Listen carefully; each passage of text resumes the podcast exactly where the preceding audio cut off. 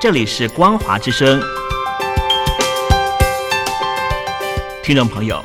从现在开始，请您一起来关心最近发生的新闻事件。欢迎收听《光华随声听》。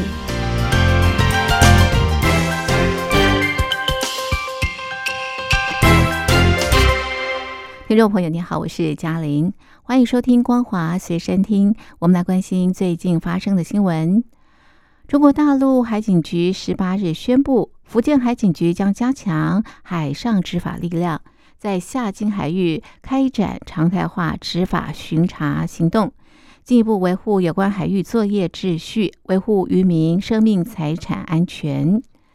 本月十四日，大陆一艘快艇进入金门禁止限制水域。这艘快艇在中华民国海巡署追缉过程中翻覆，造成两名大陆渔民死亡。国台办表示，两岸渔民自古以来在下金海域传统渔场作业，根本不存在所谓禁止限制水域。中华民国陆委会指出，中共长期纵容三无船舶违法滥捕，中华民国仍将持续严正稳健执法。国台办无端指控无视各方积极调查噪音与善后处理的努力，陆委会深表遗憾。陆委会表示，依照《两岸人民关系条例》规定，大陆船舶未经许可不得进入台湾限制及禁止水域。中华民国主管机关为维护渔民权益，依法驱离或扣留越界船舶，以前如此，现在如此，未来也将继续执法。大陆海警局宣布要在下金海域展开常态化执法，两岸紧张态势有升温的迹象。金门县政府表示，希望两岸以渔民生计为前提，共商讨论，营造更好的发展环境。金门县前副县长吴成典指出，此类案件过去常有，最重要的是两岸要有善意，别让单纯越界捕鱼事件泛政治化。大陆国台办声称，金厦海域不存在禁限制水域。大陆海警局也宣布，将在金厦海域开展常态化执法巡查行动。中华民国陆委会强调，金门地区禁止限制水域是中华民国国防部在民国八十一年十月七日依据《两岸人民关系条例》划设，历经修正公告迄今。双方执法机关都依此进行相关水域执法工作，并且据此多次展开执法及海上救难合作。这个历史事实及现状不容否认。陆委会说，中华民国主管机关长期以来对越界的大陆船舶多以驱离为主，一向采取稳健妥适执法措施，不存在国台办所说粗暴驱离或无视大陆渔民生命财产安全情形。但是在无船名、无船舶证书、无船籍港登记、三无船舶不断侵扰。违法人员拒绝配合，并且采取危险规避作为下，发生不幸事件，谁也不愿意看到。但是国台办一再无端指控，无视事发迄今两岸各有关单位积极调查噪音与善后处理的努力，深表遗憾。陆委会表示，检方正秉持依法、公正、公开原则调查，中华民国会迅速公布结果，呼吁双方互相合作，有助早日厘清事实真相，共谋策进之道，方属两岸人民之福。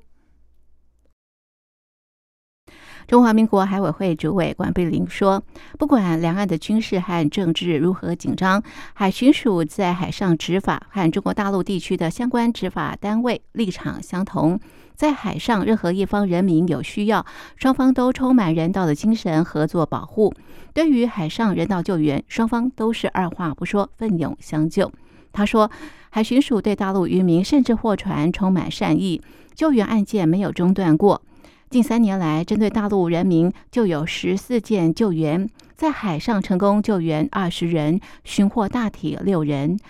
出动的船舰艇达九十三艘次。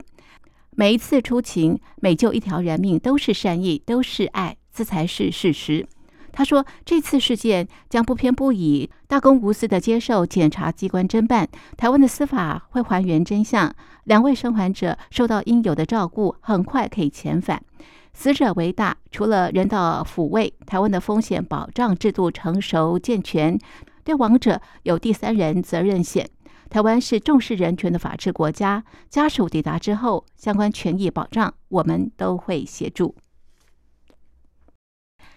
借由出席德国举行的慕尼黑安全会议，中共中央政治局委员兼外交部长王毅十七日暂时收敛战狼风格，试图拉拢欧洲，声称中国与欧洲是伙伴而非对手，并说中国愿在诸多国际议题上成为稳定力量，被视为是想趁美国前总统川普嘲讽北大西洋公约组织之际。见缝插针，跻身全球政治要角。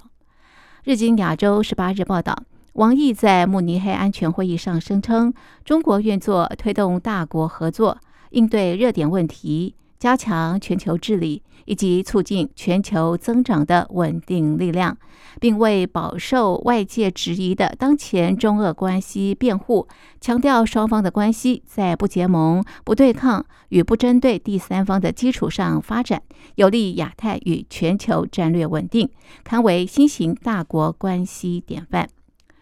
德国智库莫卡托中国研究中心政策与欧洲事务部主任瓦瑟利尔指出。对北京当局而言，慕尼黑安全会议不仅能让中国与欧美领袖举行双边会议，也是中国就其全球野心所释出的校准过的讯息的场合。不过，尽管中国试图拉拢欧洲，但是在被欧洲视为生死存亡的乌克兰问题上，中国并没有给予足够的尊重。例如，欧洲要求中国不要向俄罗斯提供金援，但是北京置之不理。中国与乌克兰的对话也很有限。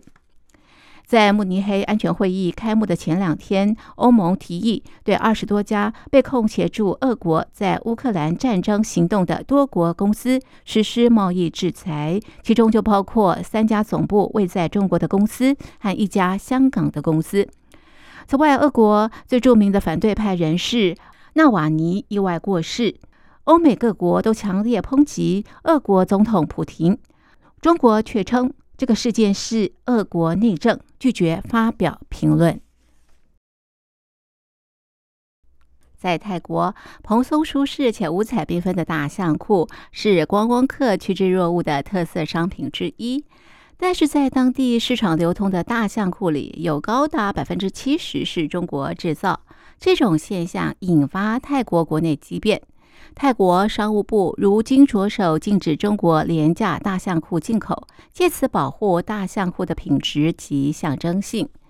虽然泰国人本身不常穿大象裤，但是这种特色服饰受到外国观光客广泛喜爱，引起官方的重视。例如，泰国政府规划二月底举办以打破金氏世界纪录为号召的竞赛。参赛者将挑战一分钟能够穿多少条大象裤，显示当局有意推动大象裤为国家软实力一环。不过，根据泰国中小型企业联合会的统计，曼谷贩售的大象裤只有百分之三十在国内生产，其他绝大部分都是从中国进口。泰国制大象裤主要的产地在清迈北部，要价约一百到一百五十泰铢，但是中国制大象裤只需三十泰铢就可以购得。批评者认为，即使大象裤需求成长，获利的却是中国制造商。为此，泰国副总理兼商务部部长普坛宣誓，大象裤受版权保护，并考虑使用保障标签等方式确保产品声誉。必须找出版权法规能如何保护原产商品，免受来自中国低品质商品的影响。以上新闻由嘉玲编辑播报，感谢您的收听，我们下次见。